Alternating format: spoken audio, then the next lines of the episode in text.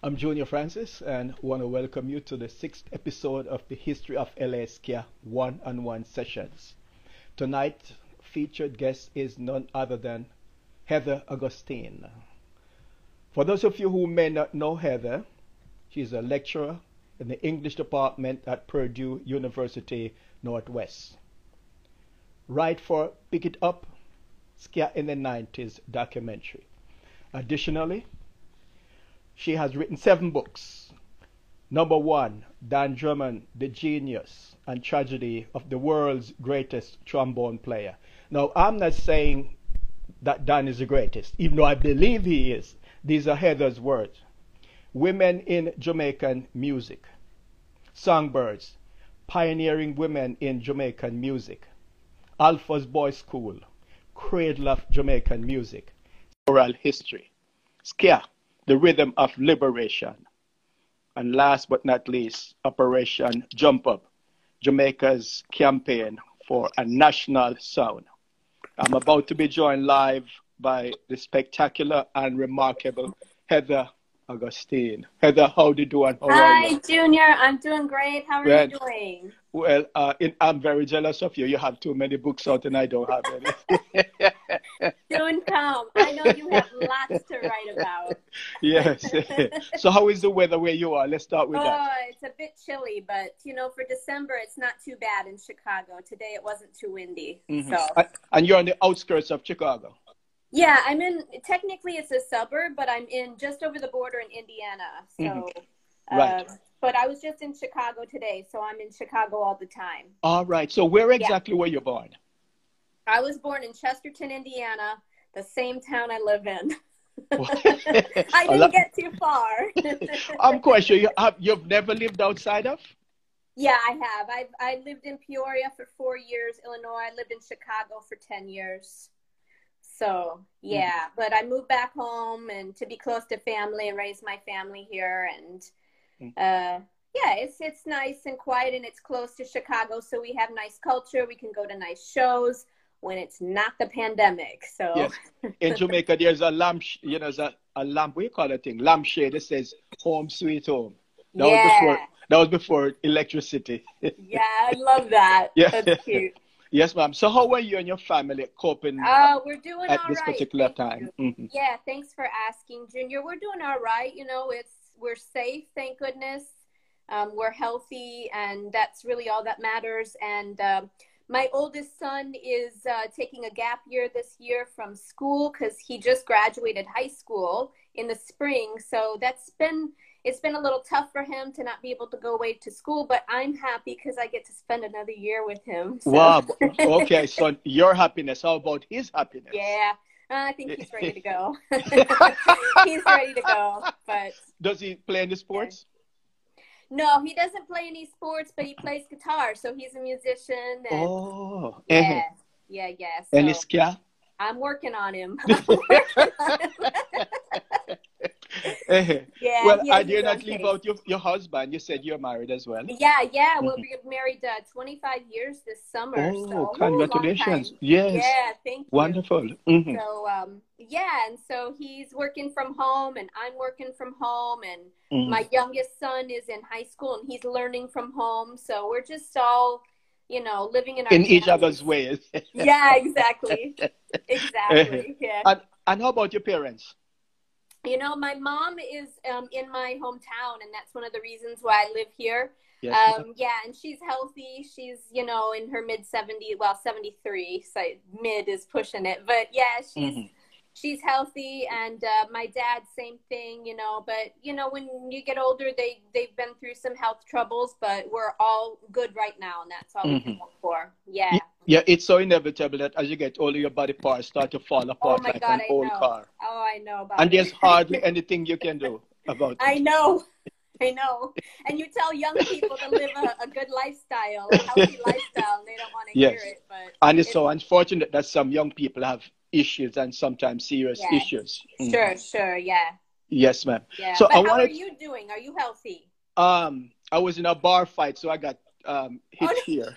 oh no, you did not. no, I'm I'm repeating the same line. No, I was shaving. Oh, in a hurry to get here. Oh. Yeah. oh that's the price of a beautiful face. Yeah, I think yeah, I think all the bars out here are closed. I haven't gone same. Yeah, yeah, yeah, yeah, same here. Uh, oh, oh, okay. Mm-hmm. Uh, yeah, in okay. Chicago, a lot are closed. Yeah. Right, right. Mm. And the pandemic is running rampant out here.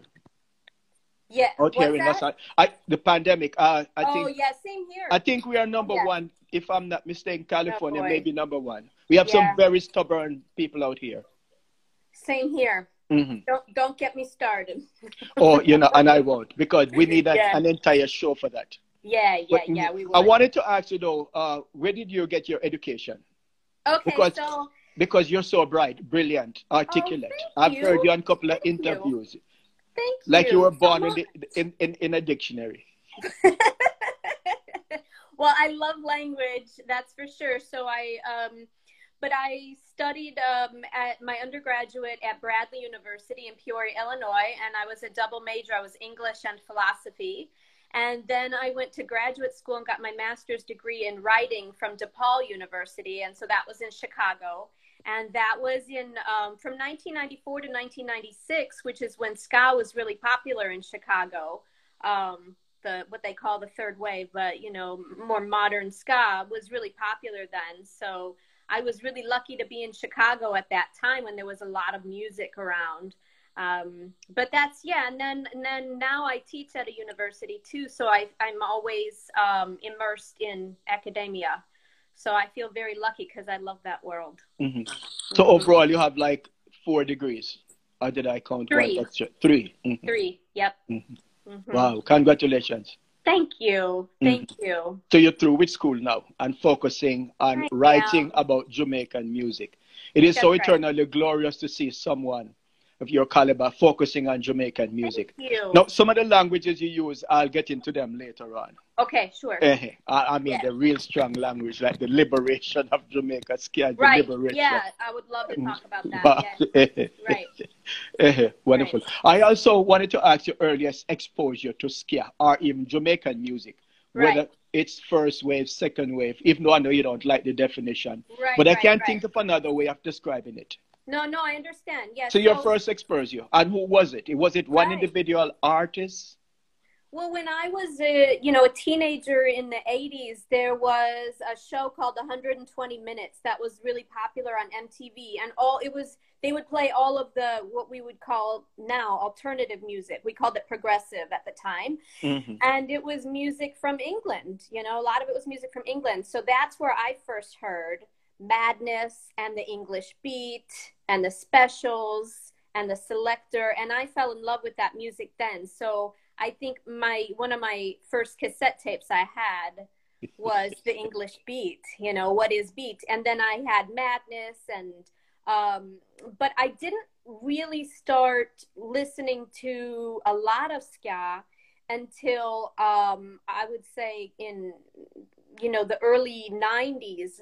I love the Toasters. I fell in love with the Toasters. That was my first ska show was the Mhm. Toasters. And when I went now, you have to understand in 1993, which is I think when I first saw them, I was not used to going to a music show where people danced. I was used to going to a show where everybody stood, or maybe it was like an arena, you know, like mm. U2 or REM or something, and everybody would be in seats and everybody would maybe stand up if you were lucky. So that was it. And so when I saw the toasters and everybody was dancing, I thought, what the heck is this? And that was it. That was it. So, yeah. and you know what Um, yeah. I love, Junior, is everybody has everybody has one of those stories. Every ska fan has one of those stories about the day that they caught the ska bug. Mm. You know, and it's just it's the same thing. It's like we all just heard something and went, "What is this?" And then you fall in love, and that's it. Yeah, I um Yeah. I was watching something on television. I think it was on YouTube, and this guy, Mhm. I'm not sure if from Turkey or Greece, and he said as a youngster, just learning how to play music, he had a Yeah. friend who was in England Mhm. and brought back a cassette for him with Yes. Justin Hinds and the Dominoes, Carry Go Bring Come. And he said it was just hitting him off. It was off beat and he, he, he was trying to go Yeah. forward, but the music was just hitting him like a 10 ton bomb, like a sledgehammer. And right. he got hooked from that. I, I it was the That's most it. amazing story I've ever Right. heard. right. Because he said the music, he was he learned music going this way, but this music was Yeah. just coming after him, backward, going I backward. love that. The beat was I love offbeat, and he can't catch the beat, but he caught the sickness, Yes. and he's been converted ever since. Right, right, right. Yeah, Mhm. that's how it was for me too. And when I wanted to go find out where this music came from, Mhm. there really wasn't anything written at that time. But you know? haven't talked about your first experience or hearing uh, music from the ep- epicenter. Right. So at So that we right Europe and America, right? Yeah, so for me, honestly, it was, I honestly think it might have been Carry Go Bring Come was one of my first Jamaican songs that I heard. And I'm trying to think of how, where it was that I even heard it, but I had it on a cassette tape too. And, uh, and it was a compilation though. It wasn't just that song. I think it was like a, a you know, a Jamaican ska cap, compilation and that was it and so when i started listening to the jamaican stuff the Skatalites that was it too so this that was hmm um it was very very different very different of course I think it's the offbeat, offbeat. yeah Mhm. but i mean different from what i had grown up with so i grew up with the the, the two-tone stuff hmm and Right. the jamaican stuff is nothing like it it's nothing it doesn't sound anything like it i mean we know that it is Right. but it's nothing like it. And so when I Mm-hmm. heard the Jamaican stuff, it was a whole different experience for me. Mhm. Right. And that was it. so I know you you you're a fan of Don Drummond. Yes. And that's saying it modestly. So let me tell you what happened with um well it's a story like most of what we know stories second hand. Right. So right. Justin Hinds went to see Treasurer head honcho Duke Reid. Right. Somebody met someone sent Justin Hinds to one of uh, Duke Reid's, I guess, headhunter. Right. And when he, the headhunter was on the road going some on some mission for Duke, so he said, "Yeah, go and tell Duke Reid that I sent you." So Duke Reid said, "Okay, you guys can sing, sing." After Duke Reid, after Justin Hinds started singing, uh, Duke Reid didn't even let him finish the first. He said, "No, your voice too thin." So he said, "No, no, no, that's okay. I, I don't want you guys." So then Justin Hinds and his guys they left and they were going to Studio One. Yeah. Sure. So Duke Reid headman came back and said, What happened to the guys I sent to you? He said, No, no, I don't like how they sing. They're God. He said, No, no, no, they're good singer. So Duke Reid now has an open mind. He said, Okay, go and get them. So they went and got them and called the Skatalites. So Duke was telling Don Drummond and the group that, you know, this guy has a very small voice. And that's how Don Drummond came up with pa, pa, pa, pa, pa, talking about a genius. And the rest is history. That's wow. how Don Drummond came up with that idea. I love it. yes, I ma'am. love She dropped that. Carry go bring come.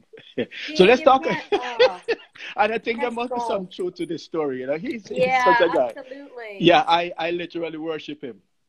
Uh, I mean, Don Drummond. So let's Oh, talk yeah. about the book that you uh, you wrote about Don. Okay. Uh, I didn't like the depiction at first, though. I was very good. I didn't like the, the depiction of him, the drawing on the front. Uh, somebody's. Okay. I, I, I, I, I, as a matter of fact, I was very critical. You must have seen some of my comment uh, when the book first didn't. came out. I didn't. So tell me, tell me what you thought. I, I well, yeah.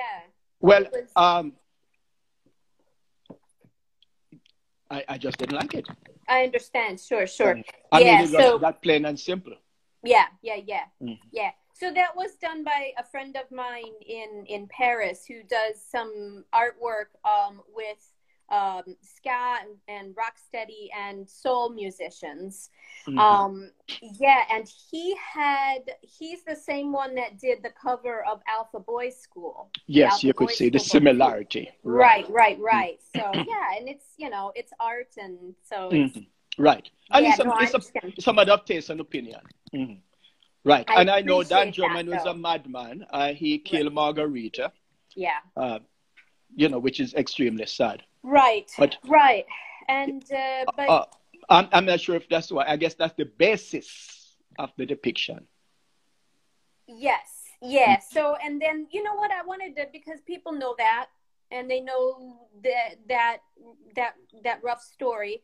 So I wanted to find out. I wanted to go in depth and find out what really happened. You know what happened, and you know because I think I had heard, you know, I had heard the story that he uh, that he was crazy, and I thought, well, what does that mean? What was his what was his mental illness? How was he treated? What I wanted, I had so many questions that I mm-hmm. wanted to investigate it myself. So, um, and it was I I had I think one of the best times writing this book because it really um, I was able to really I feel like uncover a lot of research and so when I would find something I was like oh now I understand and that makes sense and you know so I was able to find a lot of the people that were involved in the story and they could remember and recall firsthand you know some of the people that were in bellevue and i went to bellevue and could see the conditions for myself what he was living like in you know obviously it's many decades later but um but it was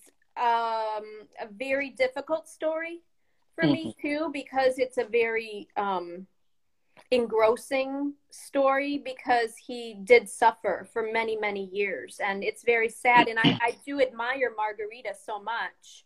Mm-hmm. For her contributions and then her obviously you know her sad demise was mm-hmm. you know it's very it was very difficult right and, but you know don was yeah. also a guy of character because he knew he had yeah. issues a lot of people have issues right. and don't acknowledge it right don would say i'm sick i'm going to check into bellevue you don't see right. people doing that now no, and that's why no. people in fact in jamaica really and truly love him you know, he right. said, "I'm off. I'm I'm I'm not feeling good," and he would go right. Uh, right. see the doctor, go get medication. Right. Uh-huh. So I think they knew, you know, they knew he was suffering, and that it wasn't done of malice; it was done of illness. Mm-hmm. And so that's the difference. And so I think people, yeah, you're right. People are, I think, are forgiving of mm-hmm. that because there's no, I'm not sure if they are. I, I, I am. yeah, yeah, yeah. I, I was able to right get beyond that, and I'm sorry for Margarita and her family as yeah, well. Yeah, yes. Mm-hmm. Oh, yeah, right. me too. But I was only focusing uh, specifically on the depiction on the cover of the book because, oh, no, unfortunately, yeah. and to my regret, I have not read the book. I've not yeah, read no, any book, and I, I feel no problem. Yeah, no uh, worries. Yeah, uh-huh. No, I, I understand, and I and I uh, and I want to read them. I don't think I don't yeah. want to, but uh, yeah. they're a bit pricey. So I'm, oh, I'm really, I. Yeah. Yeah, I'm playing Lotto. Hopefully, mm-hmm. I'll yeah. get all of them pretty soon. Yeah, right, right. Mm-hmm. Yeah, and that was one of the troubles too, is because I published with academic presses. A few of them are very pricey. I mean, I, I probably wouldn't buy some of them because they're so, so you don't expensive. have a. You, so is it possible to publish with when maybe it's too late now, but a press that take into consideration low income people, they're not so rich. I tried. I tried. I right. had so many rejections that I could wallpaper oh, my office. rejection. Yeah. yeah. Yes, because right. it's people don't know Don Drummond. Mm-hmm. It outside of us. Mm-hmm. You know, and so he's not going to sell books. Mm. You know, and so they don't want to take a, a, a but that's why I self-publish some of my books too. Later, I mm. self-published some, of my, like the Alpha Boys School. When the contract is up, you can self right, and then the yeah. masses of people, well, not masses, but people who Sure. more people uh, can buy them. Will be available right. to more a wider right. audience. Right, mm-hmm. right. So My you advice so, to people mm-hmm. though is to look at your local look at your local library. Look. If you go to worldcat.org, you can Brilliant. find them in libraries. Oh, mm-hmm. eh, right. Yeah. Now you define Don uh, the genius, the the genius and tragedy of the world's greatest trombone. You're not even comparing him with others. Thanks yeah. for showing the book. Is he a standalone trombonist? Yeah. So here's why I call him the world's greatest because mm-hmm. I've had to talk about this before. Um, so I call him the world's greatest because he died before he realized his full potential, I believe, you know? Mm-hmm. And so I, but if you think about it, so he could have been bigger had he had a better platform, opportunity, resources, if he had not been born poor, all of the above. However, if we look now at how many people he has inspired and how he has gone on to create music that people fall in love with and then they play their version of it, I think that gives him more value. Wow. So that's why I call him the greatest because I've described him like like the river Nile where he fertilizes the land around him his music has fertilized the land around him so that we have, you know, horn sections and and uh, now we know trombonists can be center stage. Trombonists can solo. Trombonists can and can gain the spotlight. And I think that's we owe that in ska to Don Drummond. Wow, I, I don't know what to add to that, but I have two stories. Rico Okay. told me Yes. that the solo that he did in um ta ta da ta da ta, Yeah. he said that when he was in school with Don Drummond, Don would always tell him take a solo. Yeah. Rico said, No, I'm not ready. I'm not on that level. Don said, Take a solo. And when he was playing for these guys, the specials, he said, in his Right. mind, were the Oh, words of Don yeah. Drummond, take a solo. That's what I mean. Mm, I love it. I Mhm. love it. mm. Yeah. And this and- Skatalites original drummer said, whenever Don was playing, Mm-hmm. everyone was on a higher level, right. especially on those nights when Don walked into the studio. and he was on fire. He Yeah. said his drumming was also on a level that That's ordinarily mean. would not have gone if Don wasn't on that level, what driving I the whole Skatalites. Yep. Yep. That's what I mean. Wow, Don Drummond. Mhm. So it depends on how you define the greatest. To me, that's Eh, the right. greatest is when you give your gift to others. Mm. Okay, that's one definition. But also, an English journalist and an American journalist wrote that Don Drummond was Right. among one of the three greatest trombone players Right. living at the time when he Right. was playing, right? Right. Right. So, Which is so a big deal because Oh then, yeah, he got, yeah, he got yeah, no yeah. he got no exposure in Downbeat magazine. You know, Um, he I'm- was not he was not famous like Kai Winding or anybody else. So that's why that's a that's even a bigger deal Mhm. than just saying top three. I think that really speaks volumes. Wow, but I I like I like the way you demonstrated. I really said, why would she call Don the greatest? No, I, I, your explanation is, of course, Yeah. I think he is right. Yes, Mhm. I know. I, yeah, really true, right? Yeah, Mhm. But that Yeah. annoys, I think, uh, the family of uh, Margarita though, because they uh, really despise him, which is understandable. which is Understandable, yeah, because they're And- still suffering. And the upper class people in Jamaica, uh, the ruling class, they right. don't have much. They they didn't have high opinion of Ska and Ska players Right. at the time, anyhow, right? So No, they call that- it downtown. Downtown yes, ma'am. music. Uh-huh. Ghetto music. So with Don Right. killing Margarita didn't help. Now I heard his grave hasn't been found. That's right. It hasn't. I went and tried to find it. Um, it's in Maypen Cemetery. Mhm, He was he was put into what we would call like a pauper's grave. mhm, He was buried in an area of the cemetery where it was uh, where they put people who were undesirable. mhm. Um, and because he was, you know, labeled as criminally insane, that's where he was placed. Um, but his grave, it doesn't have a, a marker. It only had a number. Were you able to find it? No. So it Oh. has a, a number, and they don't use that numbering system anymore. So I went there with the superintendent of the cemetery, and he had to escort me because the gangs have taken over the cemetery because it's not. This is one of the. This is one of the cemeteries that's not in good condition. It's where when they had cholera outbreaks, they would bury all the bodies and and even now a lot of the um, the crypts are broken and you can see the bodies exposed and things like this so it's not in a good condition Mm. um, there are other cemeteries that are nicer but this one he's in is not good and his But His- someone, so a friend of mine, I was in 2019, well, last year actually. So I went to Bellevue, and a friend of Mm. mine, uh, he shall remain nameless for the moment. yeah So- sure He's doing a research, so he found someone who knows exactly where Don is. So we are going to find him, oh good and we want uh, to also start a campaign to acknowledge Don and the government of Jamaica. But it's going to take a while. But we, uh, so we we Good. started our mission. Mhm. i'm so glad to hear that Uh-huh. so There's no certainty that. this person knows, but he said okay he knows Good. exactly where Don is. i'm encouraged good i'm Yes, glad to hear that Uh-huh. And how is the sale of the book doing so far? Well, that book came out quite a few years ago, I think in 2013. So I don't remember the last time I sold one of those. Well, you're not the seller, right? Um, I do sell some of them on my own, and then my publisher sells them, but very few because they sell the libraries. So most libraries either maybe you so know. people are not buying on yeah. Amazon. I see them on Amazon. Not too, yeah, not too many. Mm. So what's it going to take to generate uh, some more sale, to increase sale, to increase traffic? I don't know. You know, it's I'm not very good at selling. I'm good at writing, so I don't know. Um, but you know, maybe if people hear about it, they'll they'll buy it. It's um, it was a book that took me two years to write, Mm-hmm. and it was a labor of love. So I I feel fulfilled. But Oh, so you're not financed by the publishing company? Um, I do I do get a small percentage, like eight percent. Like, okay, pocket money, them saying Yeah. Jamaica. That's exactly right. Uh-huh. Yes. Yeah, yes. so have you lived for any long period of time in Jamaica where you're doing research or you just go in and out? I know you had to raise Yeah. your two boys and you had a husband. Right. Exactly. Exactly. So how were Um, you able to juggle tasks in in and out? Right.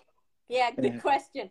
So I do go. Um, I've been there five times, and so I will go for periods of time. I know you had um, the wonderfully talented and brilliant Nina Cole on, and she and I traveled there um, once together for Eh. the uh, Global Reggae Conference together. I saw Um, that. Yeah. Yes, it was wonderful. Um, and so I've been down for that conference, I think about three times. And then I've been on my own a few times for research. So when I go, I'll go for, you know, maybe about a week or 10 days. And I, my favorite place to go is the National Library of Jamaica. And I, it's always my dream to just spend, I want to spend days there with their newspapers um, because they're not digitized and they're not on microfilm and the only place they have the star newspaper which covered music is at the library or at the gleaner so i i my next trip whenever that will be will be just to spend some time there at the library but um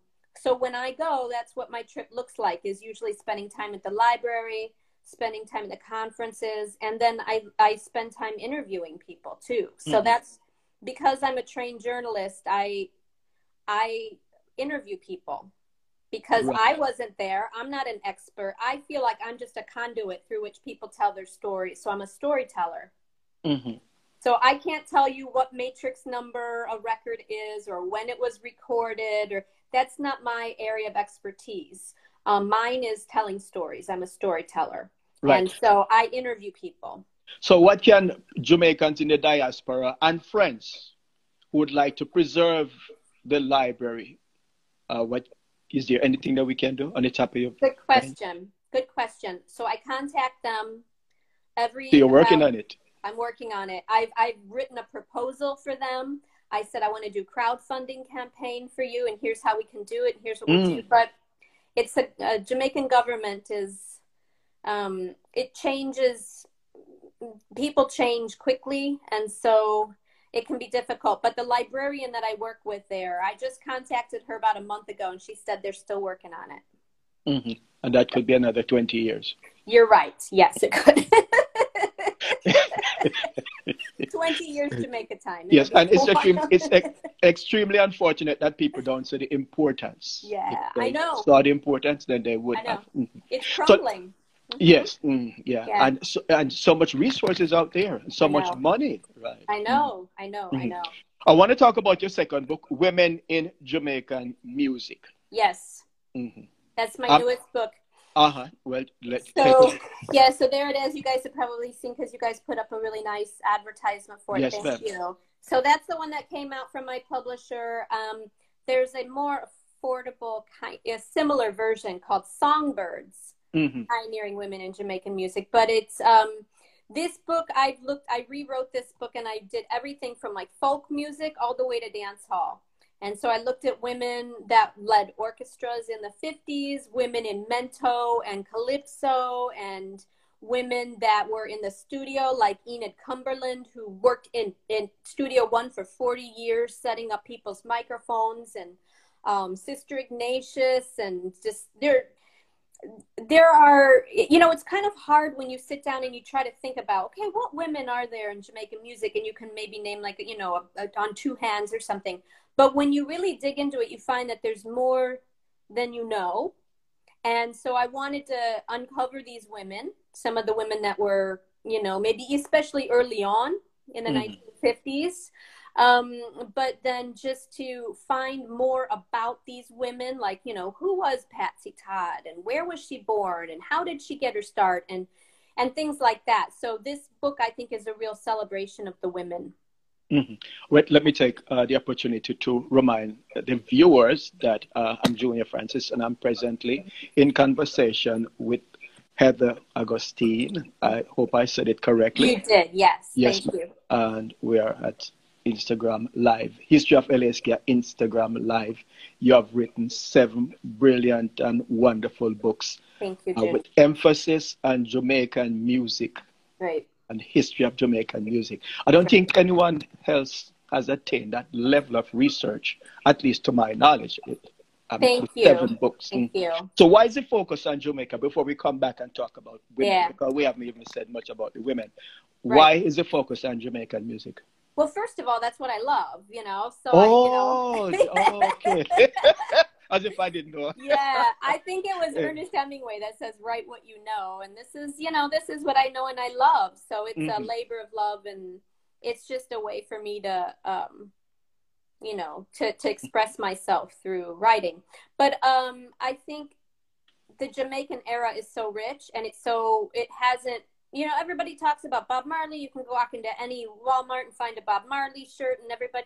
But but there's so little known about you know the the music that was surround like, surrounding his origins and even even before that and thanks to the internet you know we have plenty of information now mm-hmm. but when i first started you know the internet wasn't around and so it it just uh, i thought that there somebody needed to preserve this history period mm-hmm. So some of the yeah. meaning uh, uh, there's a, a, an extensive list but maybe you want to talk about some of the women or female artists who yeah, are sure were crucial and meaningful to the right. development of the music. Why don't you highlight a few of them? Sure. So one one that I want to highlight is uh, is Janet Enright. Now she was a guitar player in the 1950s, and people probably have not heard of her. Um, but I think that she was crucial to to the development of the music for women because she was um, she showed that it was possible for women to play an instrument in a club with an orchestra. In a club. In a club. and she was an upper class, proper lady. Wow. So it was not acceptable for a woman to be playing with downtown musicians. Are you kidding? Of course not. Oh no, because she was like friends with the Manley family and you know very upper class. So her father really did not approve and tried to get her to come off stage by unplugging her her microphone from her I mean her her amp from her guitar to try to get her to come off stage. That's that's like violence. That. Yeah, I know, mm-hmm. I know. So, but she she continued, she persisted, and she um, led her own quartet, the Janet mm-hmm. Enright Quartet. So she was really um, what I would call a tough bird. You know, she. Oh was, yes. Yeah, yeah, but she's a sweet, sweet lady. You had the um, opportunity of uh, meeting her. I did not meet her, but oh. I was oh, able to talk to her over the phone and interview her over the oh, phone. Right. She's yes. still alive. She's still alive. Mm-hmm. Yes, she's still alive. Um, and she was, you know, friends with all of the Rastafari, and she was. Um, she doesn't play guitar anymore. She really can't play anymore. But that's understandable. Uh, you talk about from the 50s, she was right, right, around during the 50s. Right. Mm. Right. Yeah, but she was pretty. She was uh, pretty amazing, and she was around for a good number of years. She married Leslie Butler, who was the a, famous pianist of yeah, the yeah. time. Oh, yeah, yeah, yeah, yeah, oh, Leslie. Yeah. So, um, yeah, so she was something. I would also want to highlight. Um, one of my favorites is Hortense Ellis. We know Alton. What Ellis. a voice! What a oh, voice! That's the thing. I know. What a voice! Listen to "Woman of the Ghetto," the Marlena Shaw song. Of course, I know that word. Yes. Oh my God! Oh my what God! What a voice! Yeah, you can feel there's so much pathos in that voice. So, but you know, uh, uh, as you mentioned her, sorry to rudely interrupt. So no. there's a there's a song, Paragon's "Happy Go Lucky Girl." Yeah, sure. And, and Johnny Clarke has a version. Yeah. And I think about just under a minute into the song, Hortense Davis came in and joined him, and I hit this accelerator, and the car just went like this. Her voice, I, it, it, it, Yeah. it's indescribable. I indescribable. Know. When know. Hortense Kelly, when Hortense came in, I said, "Uh huh, I can sing." You know, I did I not try. Oh man, I know. She's amazing. such a voice, such a voice. Such a voice. And her parents must be proud, you know, to have Hortense and know. Alton And Alton. from right. the same womb. I know. I know. Ah, her mother I and grandmother. I know. I know. But you know, I think she had a lot of kids, and that She had limited nine. her. Yeah, limited her. Ability you know, to, uh, yeah. uh, uh, yes, so sad. she wasn't really, she didn't have the opportunities Mm. that someone Mm. with no children or, you know, no children to take care of. Um, but she had to feed these nine kids. And so when she had to get her paycheck, she got her paycheck. And sometimes she got a little rude. Um, and so, but sometimes then the producers didn't want to hire her. But uh, she, her daughter, I interviewed her daughter, Crystal Reed, and her daughter told me that she, before she had even recorded, you know, she was performing like on Vere Johns Opportunity Hour. and Mhm. on And she stage. won over Alton, if I'm not mistaken. She did, you're right. Mm.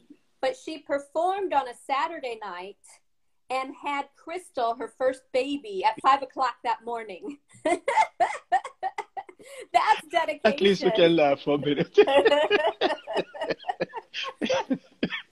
yeah, isn't that And I guess, uh, you know, because her brother was so famous, well, not at that time, but Yeah. later on, I guess it wasn't hard Right. for men to want Right. to meet his sister. Oh, Alton Ellis, the number one singer and composer in Jamaican Yeah. music, among Yeah. one of the best. So Right. I guess a lot of men are in, you know, interested in his. Right. This I'm speculating. But- I don't know. The two of them had kind of a turbulent relationship because of that. As a because They were very competitive. Mm. Yeah, very competitive with each other. But boy, she's one of my favorites. Um, I think people don't um, recognize the value too of Sister Mary Ignatius Davies, who was the uh, the nun that really developed the music program at Alpha. But we, Alpha going to come back to her though. But uh, Okay. that's that's my. Oh Okay. yeah, you're really jumping hard. Yeah, yeah, yeah. we have time. So, but That's let's stick with singers. Okay, with singers, well, I mean, Mhm. Patsy Todd, I think, you know, Uh-huh. she started out doing duets, hmm which was because that's what women did during this time. You know, it was. But my understanding, though, her mother, this, Mhm. this is how That's she right. got started. Her Yep. mother, Derek Yep. Morgan, said he was walking down Yep. the street one day. and This lady right. approached him. You heard that Right. story. Yeah. and she said, I have a daughter who is a great singer. Right. And so he said, Oh, yeah, bring her. So he took her to, to That's Treasure right. Isle. That's but. I'm not sure if she had gone to Treasure Isle if Duke Reid would said no. Uh, so I'm not sure. But that's how she got started. Right, right. and he took That's her. Then Duke Derek Morgan went to England on a tour, and when he came back, Duke he Stranger Cole went to audition Yep. at Treasure Isle. Right. No, this so this straight from the horse's mouth. No, both stories are from the horse's mouth. I Derek and the. I, Stranger. yeah. I got So it. Stranger said Duke Reid said to him, you know, go and find Patsy. He said, I don't know where to Right. find her. He said, Well, you go Right. find her and come Right. do duet. When Right. you find her, you come and come and do duet. So he went and find Patsy and Right. Yeah. And he really credits Patsy with his success because Duke Reid wouldn't have listened to him R- eh, If it right, hadn't been for. Patsy. Right. He said, go and Yeah. find her. Mm, because go Patsy find- was already successful at that point. Right, very successful. And yeah. So then I guess it's safe to speculate that Duke Reid wouldn't have her sing unaccompanied by a male. That's right. Because I, I don't know if there's any solo project. There may have been. Nope. So, Not at okay. So time, when Derek was in. England, he didn't give her the opportunity. He could easily call her and said, you're well established, have a magnificent and glorious Right. voice. Come Right. and make songs. He didn't. Right. That's right. You know, I mean, it was right. really kind of Sonia Pottinger, another woman, who Uh-huh. gave Patsy the opportunity to be a solo artist. You Right. know, Mhm. and He gave so many women. Right. And I Mhm. think that Sonia Pottinger really was a mentor for Patsy in many ways. Yes, mhm. and and other women, Jody and some other Absolutely. female. Yes, Absolutely. mhm. right. Yeah. So, but but you know, when I went to look up more information about Sonia Pottinger, I noticed I was going through the the newspaper archives, and I noticed that the newspapers kept talking about. Now, this is the the uh, the Gleaner, back in the '60s and '70s. they would talk about Sonia Pottinger, but they would only talk about her about what she was wearing. They would say, "Oh, Sonia Pottinger, a businesswoman, was seen wearing, you know, a pink peach taffeta dress accented by pearls," and it was all about her style and her fashion. They never talked about her as a so, record producer. So extremely unfortunate. And she is yeah. one of the finest female producers. That's right. In the historical evolution of this That's music. Right, mm-hmm. right. But right. I think they also, the press probably weren't so pleased with her because I guess she had left her husband or they had a separation. Because he was holding her back. Yeah, he was. Yeah, she yeah. wanted to and be in the music. He's saying no. She said, hey, yeah. Yeah. Uh, okay. And okay. she took over. She took uh-huh. over. And the rest yeah. is history. That's right. Mm-hmm. That's right. She has uh, her catalog is not extensive but wonderful. But deep, yeah, like culture. Yes. Oh, yes. You know, yeah. Mm-hmm. So right. Really... Judy Mowatt, I shall yes. say. Judy yes. Mowatt had, an, had a contract, and um, she was willing to give her a chance. Yes. If though she was on a contractual obligation right. to somebody else, that's why right. her early songs came out as Julian. But just let's work the show. Let's do yeah. it. We're women. We can do it. And a right, few other right. female artists on her label. Mm. Right. Yeah, there were. And several of her songs that came out during that era too went to top of the chart. Yes, exactly. Uh-huh. Yeah, she had a real. I mean, that's one thing that people say about her is that she really had an ear for Mhm. what would be successful, what sounded good. Mhm. She had like the, you know, like a woman's intuition, a woman's touch, and That was really needed in the industry at the time. Oh yeah. Oh, But yeah. her her husband was short sighted, right. I so he got left back in the shop. he did. He did. Yeah. and now you, you know after she took over, you hardly heard anything of her husband. I know. Yeah, I think He he, got went. lost, man. Eh. He went into, I think, like a different line of business or something, maybe. Mhm. Uh, but Right. yeah, Lyndon Lyndon O. Pottinger. That was his Yes, man. hmm Right. Yeah. Mhm. Yeah. Tip So now off to the world's famous Alpha Boys School. Yes. So Alpha was. Wow. I mean, Where do, I, I'm trying to think where to start. I the know. list of artists that came out of Alpha. Yeah, I, I mean, mean, the, It, it's it's amazing. I, I'm trying Right. to find adjective now in my limited vocabulary. right. and I don't know where to begin. You have Don Drummond. yeah. Let, we can let I mean just for the benefit of our yeah, sure. Tommy uh, viewers, was one of yeah. The first, the 1st was Mhm. Tommy Winston Francis vocalist, Yellowman, Right. Yeah. Leroy yeah. Smart, Leroy Smart. Cedric. I Am Brooks. Johnny Osborne. hmm Yellow That's- Man. Right. hmm hmm And for uh, drummer, Horsemouth. That's right. Yep. Right. A drummer, Lester Horsemouth. Sterling. Lester. uh, Wow. Johnny Dizzy Moore. Um, and then there's some jazz musicians too, like Oh, Bird- yes. Birdie Oh, Hill. yes. And some of those jazz musicians came to United States and joined jazz band. Right, yeah, and Mhm. especially England, especially Mhm. England. So like, um, um, like Bobby Gaynair, and Bobby Mm-hmm. Went to Canada, uh, but his brother Wilton Gaynair went to Germany. So a blue bogey. Um, and then there was uh, Harold McNair, who was the flute player, and he's played on some Donovan songs. Tan Tan, Mm-hmm. yeah. Um, I mean, we could just go on and on. Do we Yes, we yes, have an hour we can do a show. We can do a show on the, the Right, uh, right. alumni. But um, so let's start with Sister Iggy. Okay, so Sister Iggy, woof. So she she I like I like how you say that. She when she came there, she saw that the band was a way for the boys to to have an occupation after they left school. Mhm. And so Alpha is a trade school, uh, was still still is to some degree, uh, but they would learn a trade in addition to their education. So brickmaking or gardening or tailoring or wood shop, things like this. Band was a way to earn a living playing in jazz bands after mm-hmm. graduation. And she saw this. So she thought, I'm going to try to get some more instruments for my boys. And so she would source instruments. She would spot a boy who maybe had like certain lips that she thought, oh, he'll be a good trumpet player. You're He has kidding. strong lips. And she would say, go see Mr. Delgado right away. And she would send him to the band. Um, and she would see maybe a boy not playing sports with the other boys. You know, what are you doing? You know, oh, I'm I'm thinking, and uh, what you uh, do you like music? Yes. Okay, go see Mr. Delgado. So she knew, you know, how to nurture boy the boys who were Uh-huh. like all of her children, Mhm. and she hired band leaders that were former Alpha Boys or had been in the military bands because that's how the boys could get a job is in the military bands too. And mm. so she really nurtured the music program there. And I think, you know, without her, that band program wouldn't have been as strong. Right. You, you know? know, Heather, I think we erred catastrophically by not saying what is Alpha Boy and give a basic background. Okay. It started back yes. in 1880. So can you pick it up That's right, right. So they mm-hmm. celebrate their 140th anniversary mm-hmm. this year. It was started as a girls' orphanage, is what it started as, and then it transitioned into what they called a home for wayward boys. And so it was boys who were. But that's just... the English word, right? The Jamaican word is bad boy. Right, right. Right. So they were boys that were wards of the state. They had maybe they were truant, not going to school. They were running around the streets like Rico Rodriguez. You know, he was running in the streets and diving for coins in the ocean and things like that by the cruise ships and being a little rude, you know. So they were sent there um, by the government by the mm-hmm. government. Mm-hmm. So they had been, you know, brought there by their ear to the police mm-hmm. station, and then they said, "You're going to be an alpha now."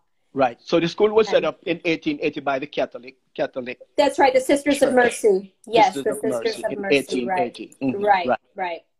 And so when did Sister Iggy came on board? She came on board. I want to say, oh my gosh, now you're going to test me here. I want to. Oh no, man! Oh no, no, no! I mean, it does have to be approximately. I want to no, say like 1939, never... but uh-huh. see, about 1939, and she was there her whole life. Yes. She was there mm-hmm. her whole life until she. She's died. revered. Mm-hmm. Yeah. She's glorified. Absolutely. Mm-hmm. Yeah. She... So fortunate for fortunately for someone like Don Drummond, he came under her tutelage. He did, right. And mm-hmm. so what what she would do for people like Don Drummond and people that were um, you know, very talented is she would have the band leaders come and scout for talent mm-hmm. at the boys' school. So they would come people, you know, like Eric Deans, would come there and say, you know, hey, you know, can I listen to some of your boys? And then she, he would listen and say, you know, I would like to take him for my band. and so she would encourage that because those were jobs. She was getting her boys jobs. So it was like, you know, a, a recruiter for a company or something coming in and, and that was a, a good living. It was a good living then. Right. Steady mm-hmm. income. And then mm-hmm. other boys too would go into the military bands. So um those they don't they they still have those. And if you, you know, i had the pleasure of seeing them play a couple of times at like hope gardens and and at the university of the west indies. And they i i went up to the band afterwards and i said um, how many of you guys came from alpha boys school? And i'm not kidding you i would say about three quarters of that band of the constabulary band, constab, however you say that. Yeah, you said yeah, man. Yeah, yeah. you hit the nail on the head. They all came from they came from Alpha, so it's still wow. a good a good employer of of musicians. Mm-hmm. Mm-hmm. Right, and you know, I heard that when Don left school, yeah, went for his first audition. The people who were auditioning him, one person uh, literally got teary eyed. Oh. They did not oh. know that a student could play at that level. Right, right, mm-hmm. right. And he uh, left uh, school about three months early in 1950, so he was a baby. baby.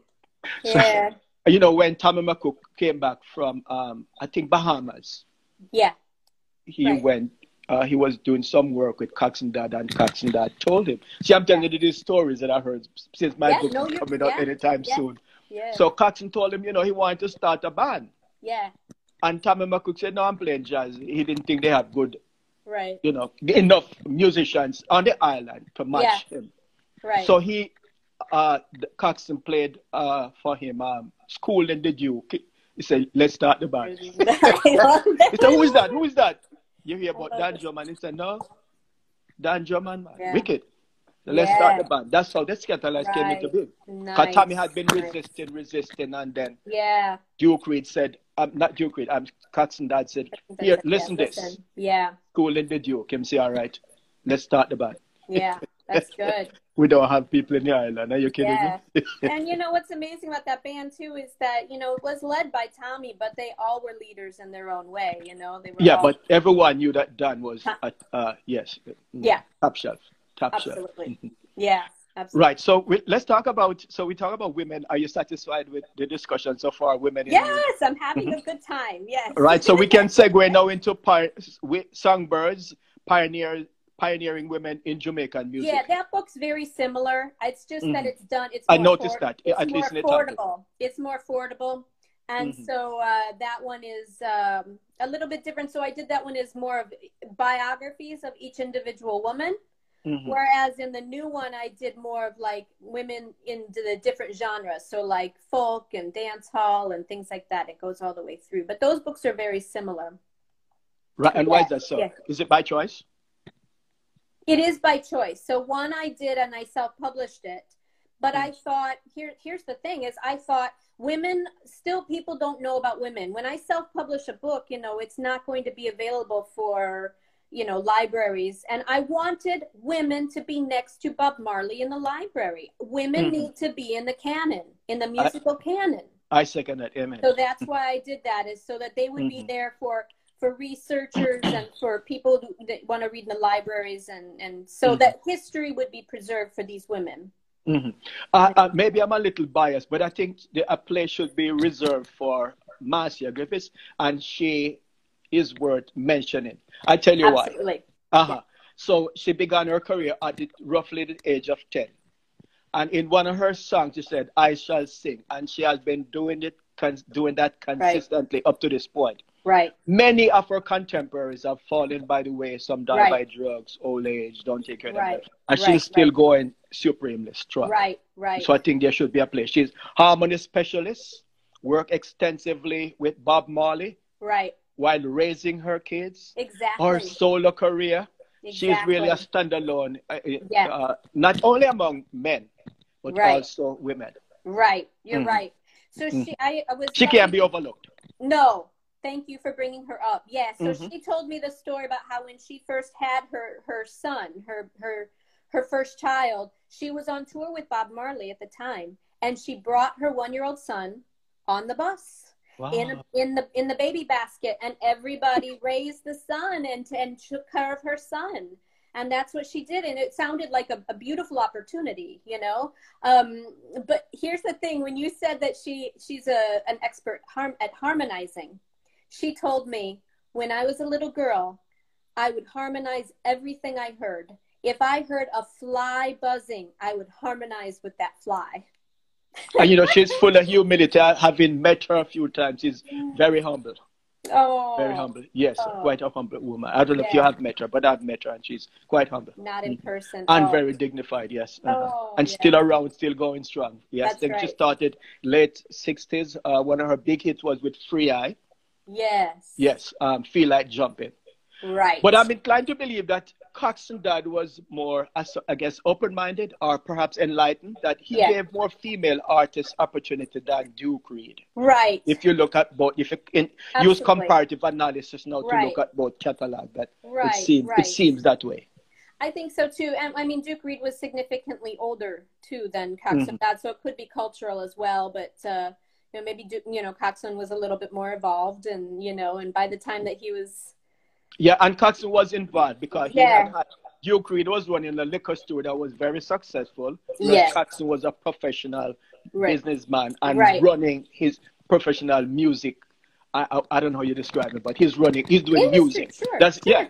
Whereas Right. uh, Duke Reid made a lot of money from liquor, so he stayed with liquor. right, You keep in Yeah, a dance, he give you liquor on consignment, whether you was JLP or PNP, but I think he was JLP. Right. yeah, yeah, yeah, yeah, yeah. Those things are very important. Yes. Yeah. Oh yes. Yes. So so Oh. Coxsone was really hands-on, so to speak, for lack of a better definition. yeah, yeah. More so than uh, Duke.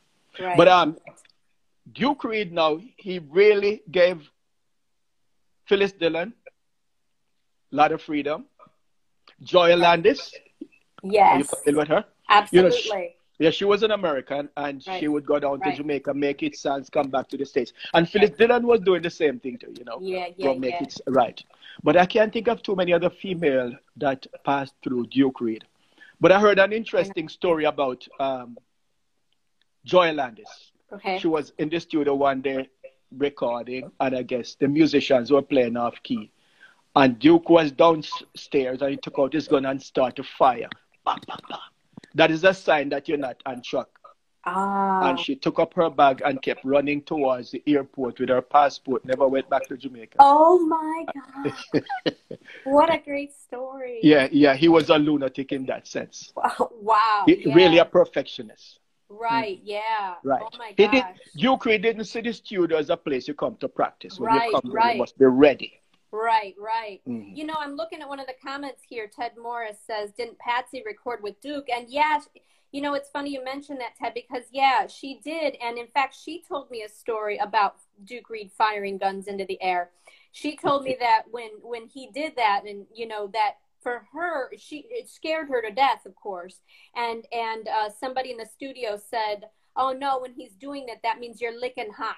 you know that you're that you're doing it well you're doing a good job so maybe he just had different reasons for firing his guns But whatever it was, Joy Landis took off. yeah oh my Uh-huh. gosh what a great story Yes, ma'am. Uh-huh. Ay. Ah, yeah. Thanks to Ted for listening and uh, watching, actually. yeah yeah So uh, we talk about Alpha. Are you? Is there anything else that you wanted to talk, say about Alpha?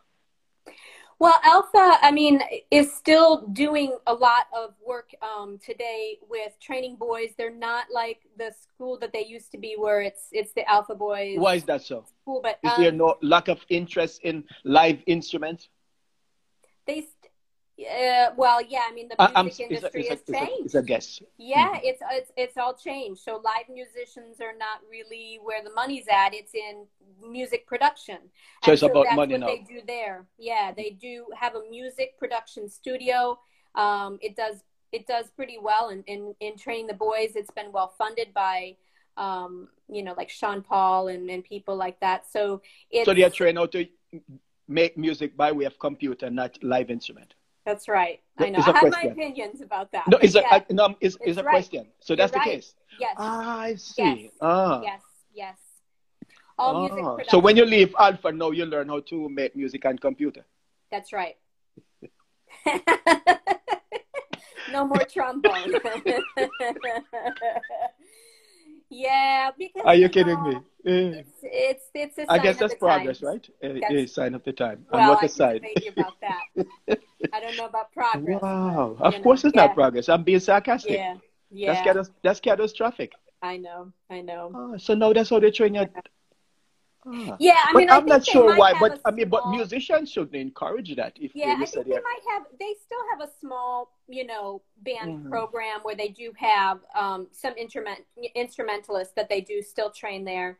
And Sparrow Martin no longer um, is the band director there anymore, but he does still hire um, past Alpha Boys, and he has a band of, of new of of Alpha Boys that are playing the Mm. Music. That's why I was good. We didn't mention him. He's also uh, a rapper student of Alpha. Right. Mhm. And no wonder he drums so magnificently well. He's he's when he when he when he's in town. He's I said, does he bring a different energy to Los Angeles because this is the entertainment captain of the world? Or when he's on the drum, when he's on the drum, yeah, he is something. And he was the bandmaster there right, that Sister right, Ignatius brought back. She right. he told me the story that he brought he said, Come she said, Come visit me.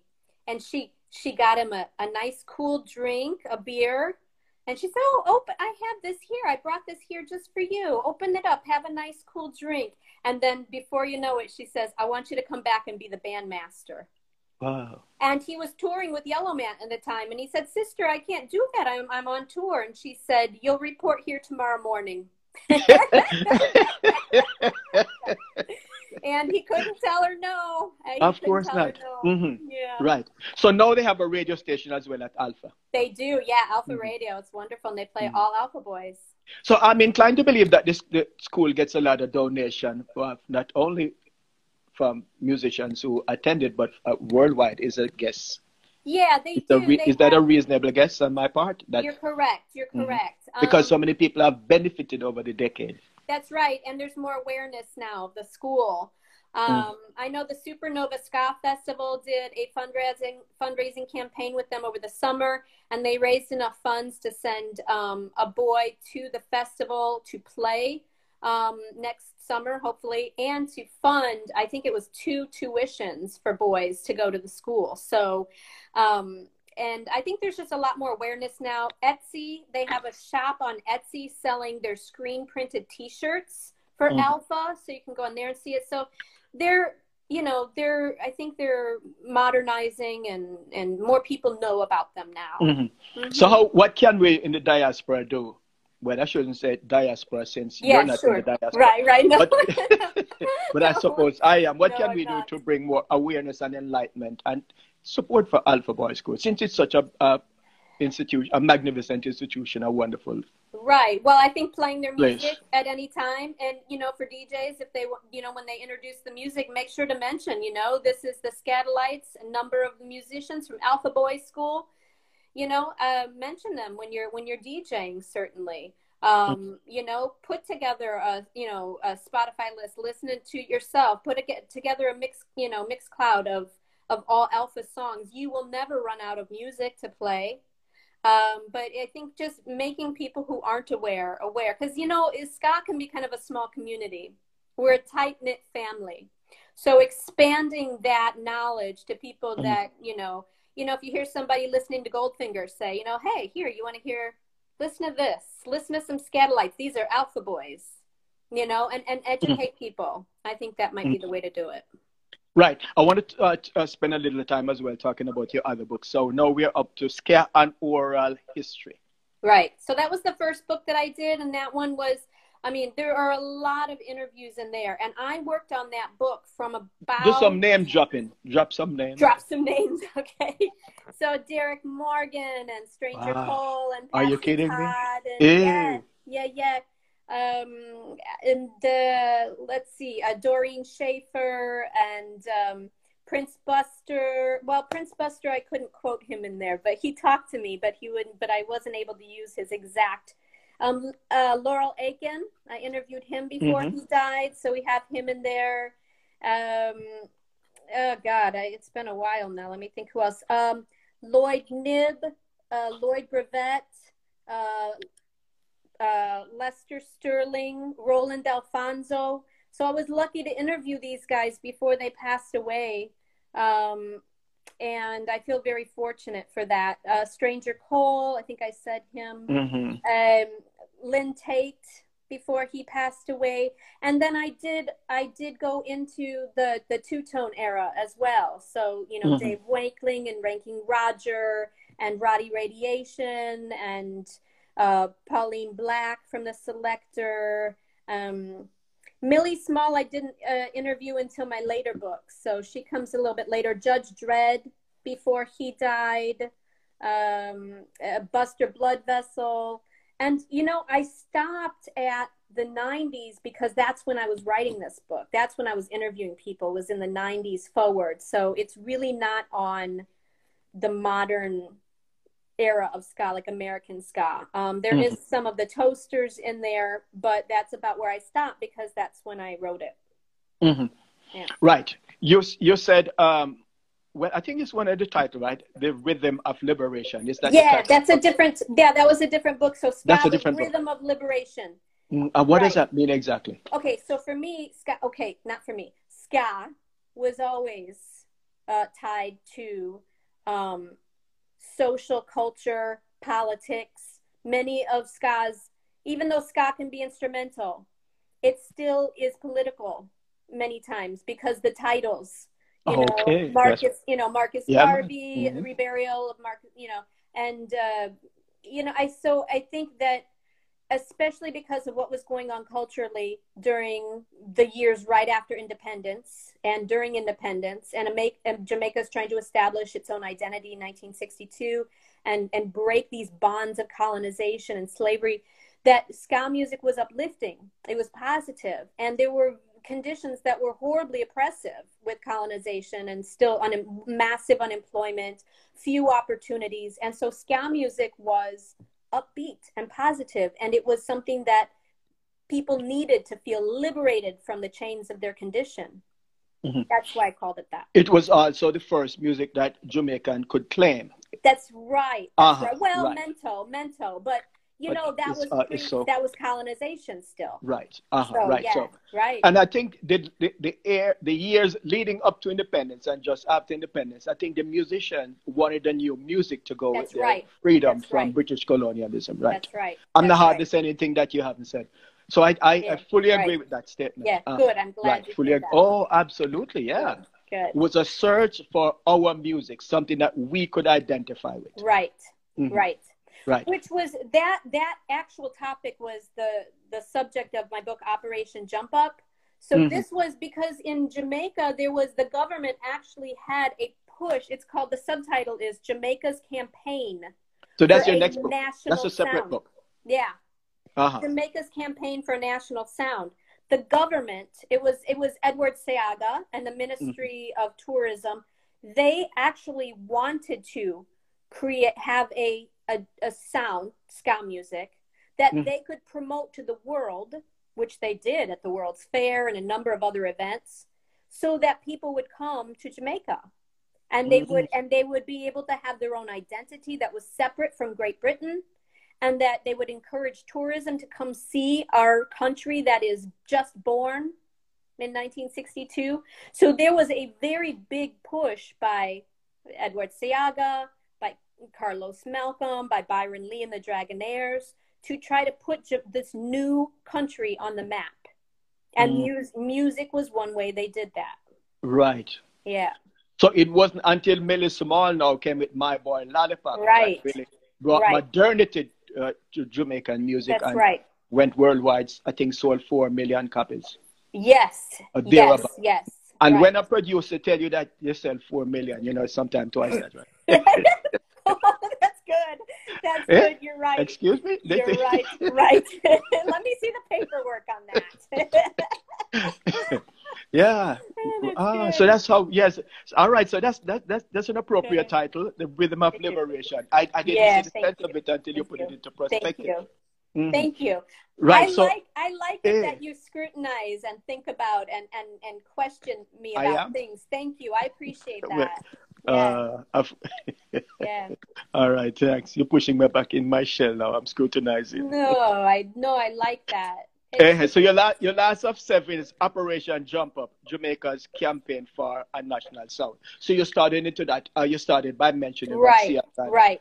Carlos Malcolm and a few others. Can Right. you elaborate a little bit more? Sure thing. So there were a number if of nothing, events. if fo- which focus on the book, emphasis on the book, of course. Yeah, sure. So there Mhm. were a number of, of events that I write about. So the World's Fair in Mhm. 1964. I remember that one. That Mhm. was a big one, and uh, so I had always heard. Who were some of the actors who were there? If I think Prince Buster, Jimmy Cliff, um, but I think they sent Byron That's Lee as right. opposed to the Skatalites because right. uh, politics again. Uh, right, and Monty Morris. Exactly. Yep. Mhm. No, you're good. Yeah, and then the dancers, of course. So Ronnie and Jeanette, and well, actually, Jeanette wasn't at the World's Fair because she was at the Peppermint Lounge. Mm-hmm. So they were debuting. They had the dance. They they they did the the dance steps to the Mm. ska, and they taught the world how to dance The the ska. ska. And they did it strategically at clubs in New York, very posh clubs. They did it at the Peppermint Lounge where the twist was invented. Um, and so, and then they did like a big advertising campaign that ran in Mademoiselle magazine. Ronnie Uh-huh. Naz, Ronnie Nasralla was Byron Lee's manager, and he was one of the dancers, Ronnie and Jeanette. I didn't And- know musicians had manager Yeah. back then. Oh yeah, I know. well, of course, Byron Lee, Byron Lee could afford it. Yeah. very and very professional. Yeah, it was very professional. It was a very different Mhm. kind of band. And so um, he did a promotion campaign, and so he had all of these events all around New York City. And um, and then when Millie was popular, then Millie was brought into the fold, and so they had Millie Small Day at the World's Fair, and they had a big tour. That oh Yeah. yeah, Millie Small Day at the World's Fair was I think it was August eighth, nineteen sixty four. Mm. And uh, and I asked, I interviewed her about it, and I asked her about it, and she said she doesn't remember that day. There's only one thing she remembers that day, and it was meeting Martin Luther King Jr. and his son. She You met mean Martin if those Luther King if those that day. dignitaries were in the audience listening to Scat? Yes. Or at least knew about ska back then. That's right. Mm. That's right. Can Uh-huh. you believe that? Right. So yeah. Amazing. But I think back then, though, some of the radio stations did play some ska. I know there, uh, Prince Buster got one of his songs played here. I'm not He exactly did. sure which one. Right. Yeah, I think I can't think of any before Desmond Dekker came before me, Israelite. But I think Right.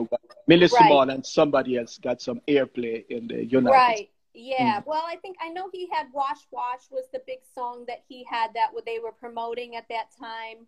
Mhm. Um, and they had a, you know, he had a dance that he did to Wash Wash, and and uh, Boise Castro had a, a dance that he would do to Wash Wash, and so, you know, dances were very popular then with like the twist Mhm. and you know, mashed Right, potato, all those right, dances. right. So they tried to Mhm. capitalize on that by making a, a dance steps to the ska. I never saw. no, Go ahead. So I I, never thought Seaga that- did anything important. So I guess now I can say he did something important by trying to inter- internationalize ska. I know that's that's the one thing we. wow! So I give him one plus. It took me all these years to find something to credit him for. I agree. I agree. He's a, a black Yeah. man. Yeah, Mm. I got it. So, but yeah, he uh, the the dance the dance moves they made it into a brochure like a little pamphlet and they put it in Eh. all the record albums. So like Atlantic Records released a Jamaican ska, you know, uh, album that year, 1964, and they put the brochure in there. It was a compilation with like, you know, Byron Lee and and uh, Jimmy Cliff and things like that. And they put the brochure in there so that if people wanted to dance the ska, they could just follow the steps. Mm, You have any of those? Have you collected any? I have one on my wall right here. Eh? There it is. oh, I've seen that photo. Yeah. Okay, I've seen it. Wow. Yeah, yeah, that's I got that one on my wall. yes, that's Yes, pleasure for me. We've been laughing a lot, so let's get a little bit serious now. Okay. Because, okay. so as a, as a female, what are some of the challenges that you've had to face and deal with, some of the rejection in trying to research this music, especially when you go to Jamaica?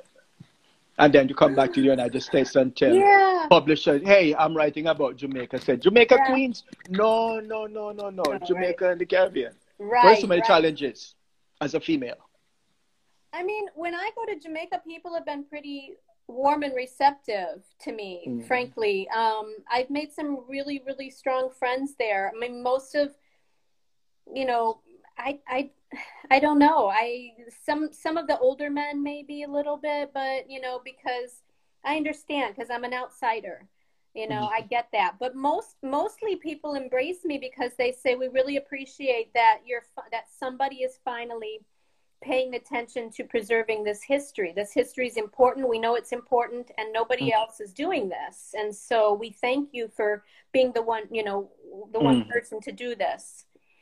So, um, you know, I think the the interviews that I've done with, you know, some of the people that have passed away now, you know, Mhm. I've I, I've donated those to an archive so that future people can can access them. They're being digitized, so they'll be put online so that anybody can use them. So it's really important for me that, that that's the reason why I'm doing this is so that um, you know that when when somebody dies that their stories don't die with them. Right. And that's usually the case. When you Yeah. pass, your stories. Many, Right. many stories, especially for Right. musicians. Mhm. Right. Right. hmm So it has not been uh, not many, No, not not- it's not many, if any, rejection in Jamaica. Is primarily no, when you. really. Mm, No, that's good. That's good. Good to know. Good to- Yeah. I didn't think so either, but I just Yeah, thought I'd ask. Mm. Yes, very Right. very warm culture, and you know I've been lucky to have um, quite a few people that I, I you know like a handful of people that I just I keep really close, and we you know we Mhm. talk all the time, and so when I travel there, um, you know they always help me, and and it's a collaboration. It's Mm, I, I thought you lived there. You're always in social media. Once I guess it's when you're down there because I thought you were living in Jamaica. Oh no, I- I- no, I, yeah, no. I try to go as often as I can because Uh-huh. you know I love being there and I love researching and and being immersed in the culture. But uh, Mhm. I don't know when I'll be there next. We'll see. Uh, as is it as a result of the pandemic? yeah, So once this is It under is. control, then you're gone. I would like to. Yeah. So Mm. if I can, I mean, it's I don't know if I can afford to. It will be un, it will be under control But- by next summer. I hope so. I hope Yes, so. I, I'm inclined Yeah. to believe it will. Yeah. Right. mhm. I wanted to ask you about um, the movie Pick It Up, Ska, uh, in the 90s. Right. You you you wrote, I guess, um, I think you met the director Tyler. Can Yeah, you take the story from there? Taylor. Right, Mhm. Taylor Morden. Yes. So he was, you know, that's his. That is his wonderful Brainchild. Yeah. project. Oh God, yeah, and he's a real visionary in that he. Uh, he loves he loves ska and he did that out of a labor of love. And Where is he based? He's Some- based in Oregon. some background Bend, on him. Bend, Oh, he- Oregon. And Uh-huh. he's a So he's based here in the States. Mhm. Yeah. hmm And he's a filmmaker, and he was, Mm. um, you know, really into, you know, like Reel Big Fish and a lot of the the bands Yes. that were popular in the '90s. And so he wrote, he he uh, started to interview and did a lot of interviews and asked me, could I interview you? Sure, yeah, absolutely. But then after that, I think he realized, like, how do I put I need more of a narrative to put this together. And so he asked if I would come in and, and write the narration and, and help with writing, like kind of helping him to structure, Mhm. make sure that nothing was missing. So of course I made sure uh, to have a heavy dose of the history in there. And Mhm. so, um, yeah, I think people. So where did the title Pick It Up um, come from? well, that's that was his title, but I, you know, Mhm. it's from you know the the technique that the toasters, many of the toasters would use to pick it up. You know, is the is a ska phrase um, that originates with you know toasting. So I think that that's where that Hmm. came from for him. And then uh, you know, it's cute, it's clever, it's it's you know, it's kind of uh, memorable. And um, so when then when uh, we put some of the when he put some of the footage together, you know, he would show me and he would say, "Hey, we need some writing for this part here," and so we really worked together on that part. But that is really he is uh, he's fantastic, and what I really appreciate about that movie too is that he has a really keen sense of humor and the timing, the timing of that. Mhm. Think he's yeah, it's it's really Amazing. I'm, I'm I think- honored to be a part of that Mm, project. If I'm not mistaken, we are nearing our destination, and I wanted Okay. to ask you um, if you're writing any book uh, at this particular moment. I it seems as though you're always writing, but I'll let you answer that without Yeah. speculation. Uh, Yes, I, I, I'm, I'm, I went down the rabbit hole. Is, yes, is, is, is the title a secret? No, it's not. So I'm working on a book now on, um, on women of the two tone era and one step beyond. Still has something to do with ska. It does. I can't stop. to Oh, try to get you to stop writing about ska is like trying to start a fire on Dunn's River. It won't happen. Congratulations. That's good. That's really good. Go on, Very Heather. Go on. clever. Uh-huh. Very clever. Uh-huh. I love And it. so, when can we expect this book to um? Hit the Ugh, gosh. I don't know. I'm right now. I'm in the middle of interviewing, so I'm just trying to. Um, I interviewed uh, one person today. I've got one person tomorrow. So I would say maybe you know a good six months to a year. Mhm. Before Yeah. that book, six Yeah. months to, before that book is out. Mhm. Yeah. And there's a title for it. Yeah, well, I'm think I'm debating between two, so I'm not sure yet. But it, it's it's Mhm. either "Rude Girls Wanted," which is the name of an advertise that was an advertisement that ran, um, or It had anything to do with that title had anything to do with ska, or you just like Yeah, yeah, it was an ad for the Body Snatchers when Oh. they yeah. So it's, it's it was "Rude Girls Wanted" or "Ruder Than You." So I'm Or maybe sure. you write two books. You see. oh, I always have one in the back of my mind. that Yes. on, yeah. Yeah, so, so- anything else you would like to pa- any other information you'd like to pass along to our Well, my website is viewers? Yeah, my Mm-hmm. website is skabook.com. So singular, skabook.com. And so you'll see I have um, a blog, a blog that I've posted. I have probably about, oh my gosh, probably 300 or 400 blog posts on there. Whenever I hear something like, oh, a cuckoo maca stick, you know, like Laurel Aitken sings about a, a cuckoo maca stick in Ah, Sally and what Brown is that, by the way? in Sally Brown. So I found, you know, I'm like, what is that? So I went to, Hey. you know, and it's it, it deals it, it comes from some of the origins, um, like a, a Haitian voodoo stick, and it was a stick that was used in stick Oh, fights in right, Kalinda. right. So I thought because you know he so. was born in Cuba and then raised in Jamaica, Yes, so I, I thought it was a, yes. a Cuban term. Right, right. Well, and see, these are the things that I blog about because I'm cur- when I'm curious, I like to find out and then I like to write about it. So you can see my blog post there and then all the information about my books. hmm And um, I just want to take the opportunity to list your books: Don Drummond, The Genius and the Tragedy of the World's Greatest Trombone Player, Women in Jamaican Music, Songbirds, Pioneering Women in Jamaican Music, Alpha Boys School, Cradle of Jamaican Music, Skia, and Open. And sorry, and oral history, Skia, the rhythm of liberation. Boy, I love that. you. Operation Jump Up, Jamaica's campaign for a national sound.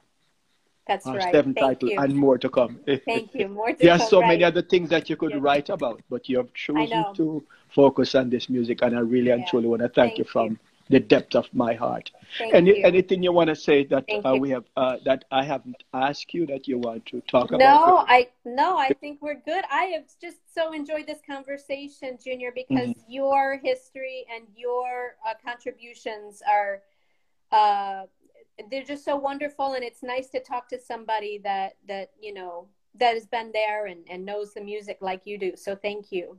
I'm still a student, you know, so much I learned so much from you. From, Me from too. your concert. Me too. You know, J. Krishnamurti said, the moment you stop learning, you're utterly and totally dead. I agree. Right. Mm. I agree. Yes. Mm.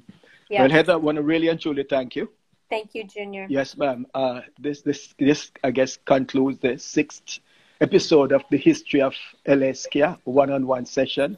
Tonight's featured guest, uh, Heather Thank Augustyn.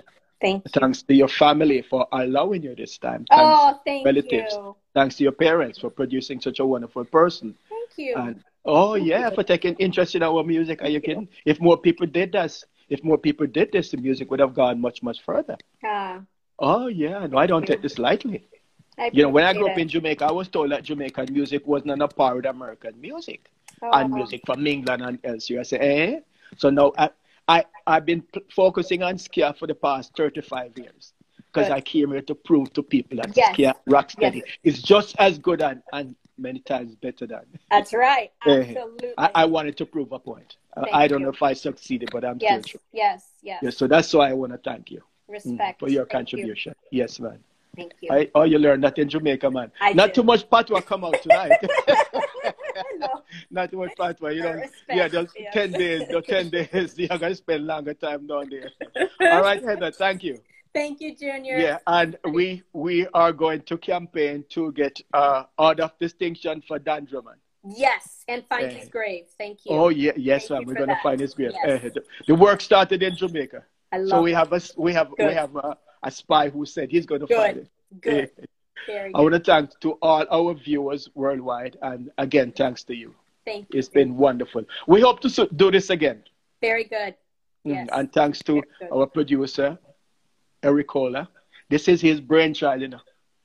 I, I love I, it. It's I, I had no idea what to do with my time. I was so bored, but Oh, yeah. This oh, he's extreme. wonderful. He's gifted, gifted, talented, bright, Yeah. and uh, said, "Hey, let's let's let's let's do this," and Uh, it's working out. Fun. This Mhm. is fun. So this is number six, and we'll we'll be doing number seven pretty soon. Very good. Well, I'm honored think- to be here. It's a secret. I think he wants to talk to me in number seven. I love it. That's good. That's All right, good. yeah. Very good. Uh, thanks for your time again. Eh? Thank you. Thank you. Good night. Good night. Good night.